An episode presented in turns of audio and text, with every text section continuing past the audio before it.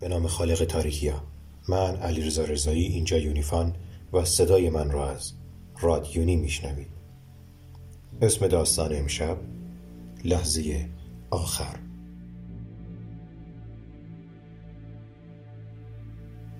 به هنگام حمله ناپلئون به روسیه دسته ای از سربازان او در مرکز شهر کوچکی از آن سرزمین همیشه برف در حال جنگ بودند.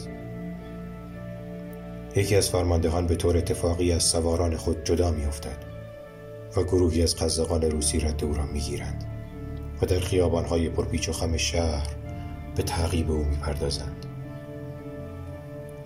فرمانده که جان خود را در خطر می‌بیند پا به فرار می‌گذارد و سرانجام در کوچه ای سراسیمه وارد یک دکان پوز فروشی می شود و با مشاهده پوز فروش ملتمسانه و با نفسهای بریده بریده فریاد می‌زند. کمکم کن. جانم را نجات بده.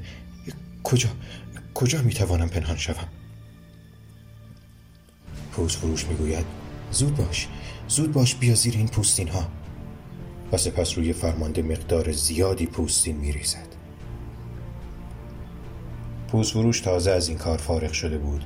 که قزاقان روسی شتابان وارد دکان می شوند و فریاد زنان می پرسند او کجاست؟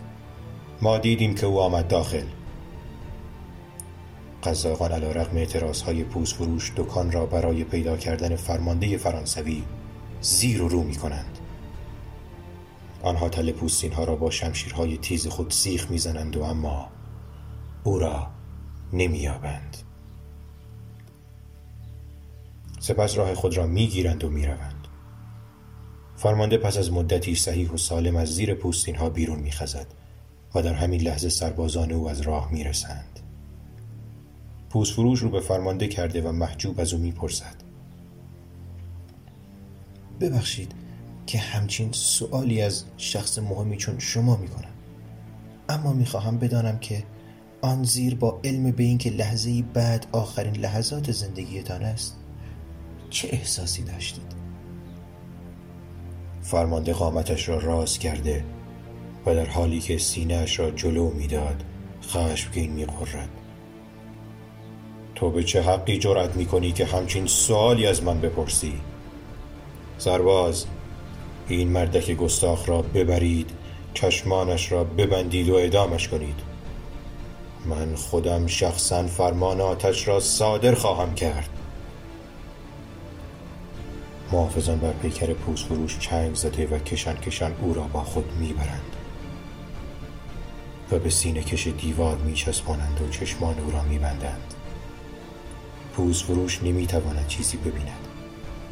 اما صدای ملایم و موجدار لباسهایش را در جریان باد سرد میشنود. و برخورد ملایم باد سرد بر لباسهایش خنک شدن گونه هایش و لرزش غیرقابل کنترل پاهایش را احساس می کند